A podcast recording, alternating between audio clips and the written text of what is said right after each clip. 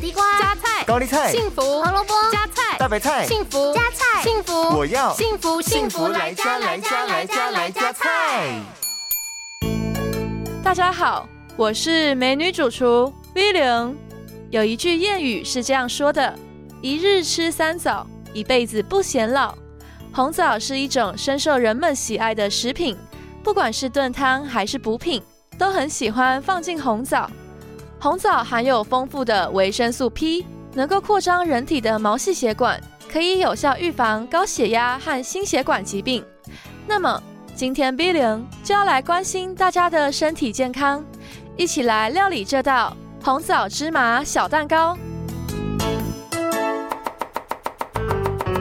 这道料理需要准备的材料有：十颗红枣、三颗鸡蛋、三十克低筋面粉、少许的芝麻粉和橄榄油。首先，我们将红枣去籽，然后泡水五分钟。